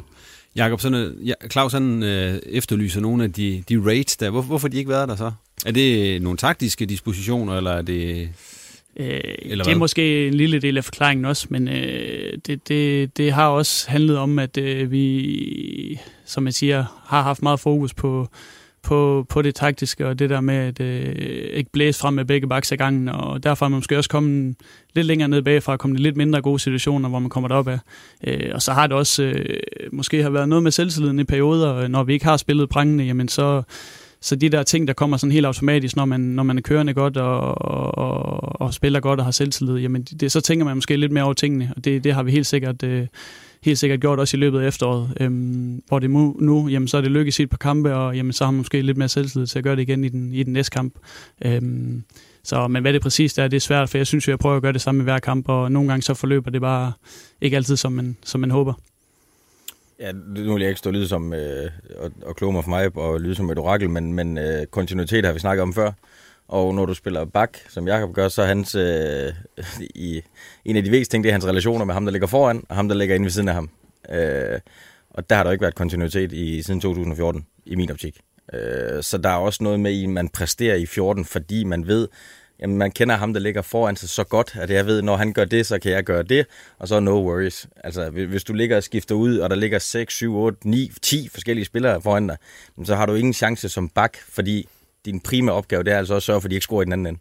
Så det er fint nok, at vi gerne vil have Jakob frem, men jeg, jeg kan godt forstå, at øh, fordi det, så, så selvtiden, den bliver også sådan lidt, jamen, jeg skal lige passe min butik. Øh, Øh, Øh, og jeg, jeg tror jo, jo mere kontinuitet der kan komme, øh, jo mere Jakob kan få en relation til en, der spiller fast foran sig, jamen så, så er det også, du ser på alle de største og de stærkeste hold, så ser det også bare bedre, bedre og lettere ud for alle.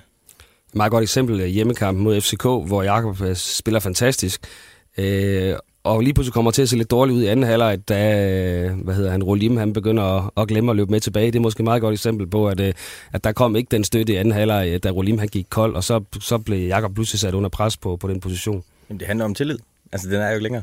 Det, det, det tror jeg også, øh, Jakob, Jakob har brug for i sit, i sit spil. Mm, og det er helt rigtigt også, at det der med relationerne, det, betyder sindssygt meget, og man kan sige, at i 14 der havde vi også øh, Kusk og Thomsen, ikke, som vi vidste præcis, hvad vi gjorde. Nu har vi fået Kusk tilbage, og det allerede nu, så ved jeg jo tit, hvad, hvad der foregår op i hans hoved, når han får bolden, ikke? og det håber jeg også, vi kommer til at se endnu mere, øh, når banerne bliver lidt bedre, og, og det, der bliver lidt mere ro på, når de får den ind i midten, fordi at, øh, han, han har været rigtig god til tit øh, tidligere at, at finde mig, når han går ind i banen, og det, øh, det, det, det giver rigtig meget det der, at man ved, øh, jamen, hvad er hans næste træk, ikke også, og det, som, som Dennis også nævnte, der, der har været rigtig, rigtig mange, der har spillet de der kantpositioner foran. Øhm, og det er, øh, det er svært at oparbejde en relation, når det bliver skiftet fra, fra kamp til kamp. Men, øhm, men det er heller ikke hele betydningen. Men øh, man har selv et kæmpe ansvar også, og, og skal også kunne spille med forskellige spillere. Men, øh, men det giver bare nogle ting, hvor man ikke øh, behøver at tænke så meget over tingene, når, at, øh, når man ligesom ved, hvad ham foran han gør. Jakob, du kom med på ligalandsholdet, men måtte øh, tage hjem Hvordan, øh, hvordan var det? Fordi det er jo noget, du også har arbejdet frem med at komme ind i det selskab igen, efter du jo rent faktisk var med på landsholdet, før du blev skadet. Ja, selvfølgelig. Det, øh, altså det var, for først og fremmest var det bare super fedt at få lov til at snuse til landsholdet igen. Det var, det var, det var kæmpe stort og, og lækkert. Øhm, men man må sige, øh, jeg var selv rigtig ærgerlig over det, men jeg tror, min kæreste hjemme, som var højgravid på det tidspunkt, hun var, hun var ret tilfreds med, at jeg fik lov at komme hjem, fordi at, øh, det, det var lige op over. Men, øhm, men ellers så, så, så var det rigtig ærgerligt, fordi jeg fik jo ikke lov at starte den første kamp, og skulle have startet anden kamp dernede, og, og få sådan en lille skade inden det, ikke? Øh, og det er jo bare lidt øh, historien om min karriere engang imellem, ikke? At øh, de kommer ret ubelejligt, og, og har været der lidt for ofte. Øhm, men jeg tog det som kæmpe skulderklap, og, og brugte egentlig ikke tiden på at tænke for meget over det. det. Det var bare rart at være ind over igen, og det var ligesom Øh, ja, et skulderklap, ikke til at uh, jeg blev med at arbejde uh, fremad, fordi at, uh, de præstationer, jeg har leveret, har været dygtige nok til at komme med, og det fremover er det jo bare noget, man, man kan tage med i posen og har fået en god oplevelse og nogle erfaringer derfra. Øh, og så er det også en fornøjelse at træne dernede i, på gode græsbaner og i mange plusgrader. Og så. Men det var lidt ærgerligt i forhold til opstarten i OB, for den missede jeg jo stort set. Jeg tror, jeg havde en træning, en eller to fuld træninger med holdet øh, under hele opstarten, inden vi, inden vi startede foråret. Og det er tit i, i, i den der vinterpause, man får lagt på, øh, både fysisk og også taktisk i forhold til holdet. Og, øh, og det var lidt ærgerligt, øh, at jeg så vender hjem med en skade også og går glip af et par uger der. Øhm, men øh, jeg har heldigvis været i, i OB længe og spillet mange kampe, så, så jeg ved stadig nogenlunde, hvordan tingene skulle gøres. Har du egentlig nogle personlige målsætninger for resten af sæsonen? Altså, nu er der jo et VM, for eksempel. ja, ej, ej, det, det er ikke, men... Øh... Ja, altså, nej, det bruger jeg selvfølgelig ikke. Øh, det VM bruger jeg ikke øh, mange sekunder på at tænke over. Jeg synes, det er fedt at følge med. Øh, men nu så man også sidste udtalelse, at han udtog en, en del baks, øh, også på min position, og der var jeg jo ikke blandt, og det havde jeg heller ikke forventet at være. Så, så det, lige den bruger jeg ikke så meget øh, tid på. Men øh, nej, igen, som jeg også sagde tidligere, så bliver det meget fra, fra kamp til kamp og opret, øh, opretholde det her fine niveau, jeg har vist i foråret, og det vil jeg rigtig gerne bygge på. Og så bare få det bedste ud af det. Jeg har det bedst med ikke at kigge for langt frem eller for langt tilbage lige nu, der hvor jeg er, fordi at, øh, jeg ved, hvor hurtigt det kan gå. Øh, så, så det bliver meget uge til uge, øh, og deciderede målsætninger, dem øh, arbejder jeg ikke sådan så meget med. Og nu siger du også selv, du er blevet fire år ældre siden den. Det er vigtigt at snakke om. Mm. Øh, men gør du noget anderledes nu, for, altså både uden for banen også, og sådan noget, for, fordi du er blevet, har lært af, hvad du ikke skal gøre osv.? Nej, det synes jeg egentlig ikke. Øh, jeg synes altid, jeg har været meget øh, kan man sige, øh, gennemførlig med de ting, det kræver at spille fodbold på det her niveau. Øh, og det synes jeg også, jeg har bevist ved at komme tilbage fra, fra de mange skader, og så igen opretholde højt niveau. Og, øh, så, så jeg synes ikke, jeg gør så meget. Jeg måske blev en, øh, måske nyder endnu mere nu at spille fodbold, end jeg gjorde tidligere, hvor det hele handler om at, og, kan man sige, øh, gøre sig så gældende, at man øh, kan komme videre, og det ene og det andet, hvor, hvor nu det er ikke noget, jeg tænker ret meget over. Jeg, jeg nyder egentlig mere at, at træne og gøre alt, jeg kan for at holde mig i fysisk bedst øh, tilstand, og så, så synes jeg måske bare, at jeg tager tingene lidt mere, som det kommer. Det er godt at høre, Jacob. Yes. Øh, vi må se, hvordan resten af sæsonen spænder ind. Yep. Øh, vi skal videre til første division. Det skal vi også lige nå at snakke lidt om. Øh, og øh, det er jo Tisted FC, og så Vendsyssel FF. Og Vendsyssel FF, de har faktisk kun nået at spille én kamp, siden vi sidst snakkede om dem. Fordi at, øh, de fik jo aflyst en på grund af de her dårlige baner, der er nogle steder i øjeblikket. Men det skal ikke holde os tilbage fra lige at runde dem her. Øh, men allerførst Tisted FC, de har så nået at spille tre kampe nu i første division, og det er blevet tæt point. Er det som forventet fra deres side, eller har de underpræsteret? Altså, vi er jo mange, der har stået herinde i det her studie og sagt, at det er jo flot, det Tisted har gjort, og det, øh, det er jo det, hatten af for det og så videre, men, men det, det kan ikke holde hele sæsonen, og de, de må få en downperiode det her forår, der gør, at de ikke kommer til at være en, en seriøs øh, bejler til oprykning i den sidste ende. Så på den måde er det jo et eller andet sted lidt befriende at se, se at de så ikke er i stand til at opretholde det niveau, heller ikke efter de har solgt deres topscorer. Altså, Tisted startede egentlig flot, spillet for fremragende i Vejle, men man kan så sige, at Vejle har, har spillet øh, lidt sløjt faktisk i alle deres kampe indtil videre, så, så hvad betyder det? Så har man øh, tabt øh, et par kampe her, og senest øh, mod Esbjerg øh, og, og HB Køge, som jo så gør, at de sådan lidt kommer med ind i den der oprykningskamp igen. Øh, så, så det har jo i hvert fald været en øh, lala-start, og, og et point, det rækker ikke til ret meget. Nu er de også uden for, for de fine pladser lige pludselig. Øh, så det passer godt ind i det mønster, jeg siger med, at, at det som, som i forhold til de op mod hel, heltidsprofessionelle klubber, så burde de få en downperiode det her foråret. Så er det så kommet hurtigt, kan man sige. Er du overrasket, Dennis? Øh, når jeg kigger på de tre modstandere, nej. Når jeg kigger på afgang af spillere, så, så er jeg ikke. Og jeg, jeg, har, jeg har set to ud af de tre kampe. Øh, jeg er meget enig i, Tisted øh, præsterer på voldsomt højt niveau, synes jeg, nede i Vejle. Og øh, kan lige så vel tage tre point dernede. Øh, scorer to mål i Køge det, det er heller ikke ret mange, der gør. Øh, kampen i, mod Esbjerg, øh, jeg mener det er 1-0, så brænder man en straffespark. Så har det måske set anderledes ud. Skal Esbjerg egentlig ikke gå op og vinde sådan en kamp? Det mener jeg, de skal. Øh, der kommer nogle kampe, og de næste er noget Nykøbing, og det er Fredericia, det er Skive. Øh, der, hvis, hvis man vil noget, så skal det være der. Øh, så, så, øh, så det kommer ikke som et chok, at, at, øh, at de ikke har fået så meget ud af de tre første. Hvis vi ser på øh, Vendsyssel FF, øh, så ligner de jo, at de har jo ikke tabt endnu, kan man sige. De har vel vundet alle deres kampe på den, de så spillede uafgjort mod Fredericia 0-0 på hjemmebane. Og de har også fået tilført flere penge fra investorerne og så videre, men hvis de nu, skal man sige, kommer til at ligge det op, har, har klubben så overhovedet noget at gøre i Superligaen? en klub som Vendsyssel FF? Jamen, uh, altså det er jo lidt sådan en, øh, en Helsingør-historie øh, et eller andet sted. Øh, jeg, jeg, jeg, uden at bare fordi jeg har spillet det op, øh, så, så håber jeg jo, at de, øh, de får chancen. Men, men jeg tror godt med, med Erik og med, med Bertel, øh, der er deroppe, jeg, jeg tror godt, de kan få banket et eller andet spændende på benene. Øh, jeg håber som nordjyd, at de, de får chancen for at komme op og spille Superliga, men, men det bliver heller ikke nogen øh, walk in the park. Altså det, det, det kan godt blive en grim oplevelse. Men man kan sige, at de har et eller andet sted mere at gøre deroppe end Helsingør. Ja, et eller andet sted i forhold til faciliteterne rundt om. Altså, Meget enig. Øh, Jørgen har selv en bane, ja. med, med, der er indbygget varme ja. i. De har nogle tribuner, som er, er nogenlunde nye, og hvor der relativt let kan bygges på, mm. så man når op på de der 10.000 i kapacitet. Der har man lagt en plan B for, da ja. man ligesom byggede den nuværende Bredbånd Nord Arena. Øh, man kan sige, tilskuermæssigt, der er de svære at hive, øh, hive ind på stadion i Jørgen, øh, medmindre det lige er OB, der, der er modstanderen. Så, så det ligner jo ikke, at man kan få ret meget mere end et par tusind tilskuere til, til hjemmekampen i Superligaen, men det er jo så også stadigvæk mere, end hvad de nogle gange er stand til både Helsingør og, og, og Lyngby. Så, øh... Det er vel gennemsnittet her i foråret i Superligaen, er det ikke, ja, det, er det ikke et par tusind? lige før. Men bliver det ikke bare, at det er jo et rent købehold? Et eller andet sted. Ja, det kan du sige. Der er ikke meget, øh, der er ikke meget lokalt på det hold nu der. Nu spiller Dennis heller ikke dobbelt længere. Nej, det er, det er faktisk ærgerligt. Jeg har godt nok overvejet, at jeg skulle give de chancen igen. Men ham kan man heller ikke kalde Vendenbo. Nej. Øh, men altså, man kan sige, det, hvis de nogensinde skal op, så skal det være nu, fordi som man hører på jungletrummerne, så er der rigtig mange klubber, der nu har travlt med at argumentere for, at vi skal tilbage på 12 hold i Superligaen. Nogle siger sågar 10, så det er måske den vej, det går. Så hvis ikke de kommer op nu, så, så er det ikke sikkert, at de kommer op i, i ny og den tid og så tror jeg ikke på, at du kan lave et egen afledt afledet hold, der går i Superligaen i 2018. Øh, og specielt, jo, det er måske lettere for hold, der ligger omkring øh, i Københavnsområdet, men, men det kan ikke, og de har højst sandsynligt også alle sammen været i 15 forskellige klubber, men det kan ikke lade sig gøre i Jørgen. Altså, der er jo ikke set opet til det. Altså, du skal, du skal lave nogle gode aftaler med nogle unge spillere, der har været i OB, eller nogle lejeaftaler lignende, eller så skal Erik jo trække på nogle kontakter. Altså, du kan jo ikke hive en eller anden op af hatten op fra, øh, fra Jørgen, det, det, det, det er fuldstændig utopisk. Men er der opbakning derop til, at det kan bære i Superligaen? I har været lidt inde på det. Altså, jeg tror, hvis først at der ligesom står Superliga på CV'et, så er der rigtig mange, der kommer ud af busken, som ikke ellers har været ud af busken i forhold til sponsorer. Øh, det tror jeg, fordi det er jo et kæmpe forskel i, i, i eksponeringen, hvis man kommer derop i, i den her Superliga.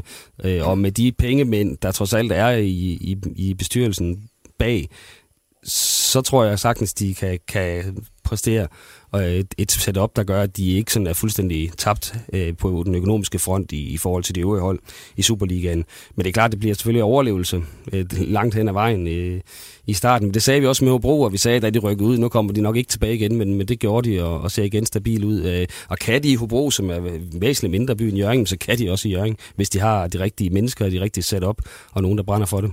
Har de holdet til det i den her sæson? Ja, det synes jeg. Altså, Solberg er kommet ind i, på angrebsfonden og ser, ser rigtig god øh, ud. Ser ud til at være den der lidt den der Thomas Dalgaard-type, der, der står de rigtige steder og prikker den ind, øh, og måske klap så, så flyvskidte, som øh, Christian Moses øh, var det, øh, som så er røget til, øh, til Viborg.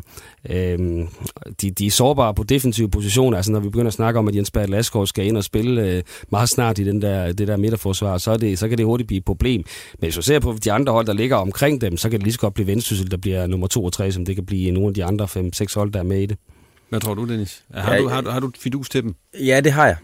Øh, men, men, men også dertil, at øh, rykker man op i Super igen, så skal der hentes 5-6 topspillere, 5-6 startspillere i min optik. Øh, ja, Christian Overby lige pludselig spil til højre bak øh, her for et par uger siden, og, og Bertel ind på bænken øh, og så videre. Altså, det, er ikke holdbart. Så, så du er også i en situation, hvor at de her spillere, der spiller nu, de skal gå igennem foråret. Der er 11 kampe, mener Der er 12 for Vendsyssel, tror jeg. De, de skal altså gå igennem. Øh, og og det, det er der, hvor den kan hvor den, hvor den måske kan knække, fordi kan, kan de holde til det? Overby er også begyndt at, at komme op i nærheden af min alder, og, øh, og har også haft sine skader, ikke? Og, men er en vigtig hold, eller en vigtig brik for deres defensiv, og de, de er nødt til at præstere dem der og, og være spilklar. Jakob, vi kan lige slutte af med dig. Vendsyssel FF i, i Superligaen, hvordan, hvordan smager det? Ja, det er sådan lidt ambivalent for os, fordi at, øh, det er selvfølgelig spændende med nogle, øh, med nogle nordiske hold, men øh, jeg sige, efter Hobro også er kommet op, og hvis vi så skal have vendsyssel op, så bliver det lige pludselig lidt mere tæt herop, og det, vi vil jo gerne sidde på, på den position der, og det, ikke fordi jeg tror, den bliver troet på længere sigt, men, øh, men det giver det lidt uro, øh, når, når der kommer sådan nogen op, og det, vi ved jo, hvor gerne de vil, de vil slå os, når det er, og det, det bliver jo nogle, det vil blive nogle rigtig, rigtig fede kampe. Øhm, og jeg vil også sige, i forhold til første division, og så tæt det er nu, og som de andre tophold jævnligt smider point, så kan jeg ikke se, hvorfor det ikke skulle være Vendsyssel, der, der, der får en af de, ja, de pladser der. Øhm, så det bliver spændende at se. Ja, vi må se, om øh, der ryger en, et nordjysk hold med i Superligaen. Øh, vi er kommet til det sidste punkt her i programmet, og det er jo de her tårhylder, som vi får lov til at fyre af. Og Claus, jeg ved, du er sur. Ja, det så du, kan, du kan slutte så. Jeg kan slutte, Ja, men jeg er ikke helt så sur mere. For. Jo, det er, det var nok bare over noget andet. Ja, øh, men øh, så kan Dennis få lov til at starte igen. Ja. ja. Jamen, jeg er også rasende, men, men øh, jeg er Det nødt til... være, det er det samme, som Nej, Claus er fordi nu ved jeg, hvad Claus han vil Ja, sige, okay. så jeg, så jeg tager min, mit, mit andet valg. Ja. Øh, jeg er nødt til at tage fat i øh, den kære Jose Mourinho. Nu har jeg fulgt mit, øh, mit Manchester United-hold igennem, jeg ved ikke hvor mange år. Og nu, jeg kan ikke få luft mere nu. Øh, han slår simpelthen en eller anden form for rekord for den der holder en øh, 12-minutters pressekonference, hvor han får United til at lyde som øh, Burnley. Altså øh, sidder og taler om, at han selv har slået dem i de her kampe, sidder og, og taler det her øh, selvfølgelig den største klub i, i verdenshistorien, øh, sidder og taler dem ned. Øh, Det er jo en katastrofe. Så øh, som United, en såret United-fan lige nu, der øh, er desperat for, for nyt håb i, i Nordengland. Videre til Jakob Alman og høre, hvad han har på programmet. Ja, men jeg tror, jeg vil være lidt positiv, så nu øh, kan jeg høre, at øh, de andre, de, de er det er dejligt. mere eller mindre rasende, så skal vi have lidt positivitet ind. Nej, det er egentlig de der tilskuertal, vi har haft sådan løbende, de, de er blevet, øh, de har for mange tæsk, og det, det er fair nok, det, det har været nedadgående, men jeg er bare nødt til at give et øh, klap på skulderen til, til alle, de, øh, alle de fans, der alligevel møder op til vores kampe øh, i, jeg ved ikke hvor mange minusgrader, i sne og vind, og det har været de steder forfærdeligt at gå til fodbold her i, her i starten. Øh, Så det er egentlig bare et kæmpe skulderklap til alle dem, der alligevel møder op øh, og, og sidder der, selvom spillet har haltet, og temperaturerne har, har været forfærdelige, og det nemmeste i hele verden, det er at blive hjemme i sofaen og se kampene, men øh, man alligevel vælger at møde op, og det, det er det, vi har brug for. Hvis der, hvis der er noget, vi ikke har brug for, så er det, at folk de bliver væk, når, når spillet ikke lige, lige kører, og det, er, det, er, det er simpelthen så vigtigt. Øh, og nu er vi heldigvis med i top 6, og nogle af de lidt sjovere modstandere kommer, og så, så håber jeg også, at vi får endnu flere at se. Men øh, det er egentlig bare skulderklap til alle dem, der møder op, selvom at, øh, det har set vildt talt øh, frygteligt ud nogle gange. Hvordan har det egentlig været spillet i? Ja, men det har jo været øh, skandaløst, vil jeg nærmest sige. Altså, vi træner jo og har gjort det længe på en kunstgræsbane, ikke, hvor bolden den kører snorlige, og så har vi spillet nogle, øh, jamen, nogle mærkelige kampe altså på hjemmebane mod Horsens i 4-5 øh, cm sne, øh, hvor det er jo rent tilfældigheder, der afgør kampene. Ned i Sønderjyske i en øh, strid vind, øh, i, som føles som minus 10-15 grader. Øh, og, og så senest her i, i Aarhus på en, måske den dårligste bane, jeg nogensinde har spillet på i Superligaen. Det er rigtig ærgerligt, og det giver simpelthen nogle, øh, nogle grimme fodboldkampe, og det, det er ærgerligt øh, her, hvor det hele det, det skal afgøres, øh, og ligaen skal spilles op, at vi så spiller under sådan nogle forhold. Men øh, jeg må også bare tage hatten af for dem, så arbejder på, på de baner i, under de her forhold. Det, det er ikke øh, nemme vilkår, de har, og det, det er selvfølgelig svært, men øh, det har været nogle øh, mærkelige fodboldkampe at spille her i starten, fordi forholdene de har været så frygtelige. Og der, der endte vi så efter en positiv tårhylde til fansene, så endte vi med at brokke os over banerne. Ja, det gjorde vi, men øh, det... Ja, Det var min skyld. Ja, ja, det, var, det var men, mig, der fik det ud af det spor, ja, Jacob. og det har Men heller ikke været Vi skal kønt, huske, men, øh, den positive tårhylde, det er ja, til fansene. den tager vi med. Ja. Det var godt. Og Claus, så blev din Ja, tur. jeg synes, han raste. Ja, Nej, det var det, det, han gjorde. Han startede positivt, ja. og så er det min skyld, at han kom Øh, til at rase lidt. Jamen, øh, faktisk så øh, havde jeg tænkt lidt at snakke omkring Sønderjysk og den øh, tåbelige håndtering af den der kamp mod Midtjylland, og især i, i medierne efterfølgende, og, og også internt og så videre, men det har vi lige snakket om. Så, så stod der faktisk Mourinho som nummer to på listen, for jeg synes, det er helt forfærdeligt. Det, altså, jeg er ikke United-fan, men jeg kan alligevel godt uh, lide at se en god fodboldkamp, og så skal man da ikke tænde for en United-kamp uh, her i nyere dansk tid. Uh, så hvad gør vi så? Jamen, så vil jeg faktisk godt, uh, så er nummer tre på listen, har jeg lige besluttet mig. Det er faktisk Morten Brun, som ellers er en af dem, som jeg synes er en af de bedste uh, ekspertkommentatorer overhovedet uh, i dansk tv, men efter at Tottenham røg ud uh, meget ufortjent af Champions League til Real Madrid, så skrev han på Twitter, at det der, det kommer Tottenham så aldrig nogensinde over. Og der må jeg bare sige, at det er noget vrøvl, fordi øh, Tottenham var bedst mod Real Madrid, og øh, er i en positiv udvikling, og øh, det kommer de så over, og de kommer til at blive endnu stærkere, og de kommer også til at slå Manchester United ud af semifinalen i FA Cup med et brag. Men var det ikke Juventus, så det må være... Ja, Juventus, Eller- ja. Jamen, jeg tror, ja, ja, videre. Det var... Okay, ja. Jamen, det var bare lige... Juventus, Real Madrid. Ja. Det, det, det, Jo, er det er godt to forskellige lande, men det er cirka Det lige også gode hold. hans tårhylde nummer tre. Ja, ja, det, det, ja, det er rigtigt. Det er langt ned. Ja, det er jo langt ned Men, men Morten Brun, Tottenham ja. kommer så over det her, og de kommer til at blive endnu stærkere, og bilen går kun én vej. Ja. Så, så nu siger jeg farvel, tak. Ja, med den tårhyler har vi ikke mere på programmet denne gang. Mange tak til de tre deltagere, og tak til dig, fordi du lyttede med. Husk, at vi altid gerne modtager både ris og ros på Twitter eller Facebook, og du må også gerne gå ind og følge os begge steder, hvis du har lyst. Ellers er der ikke så meget andet tilbage at sige, end at vi er tilbage igen om et par uger på forhåbentlig genhør.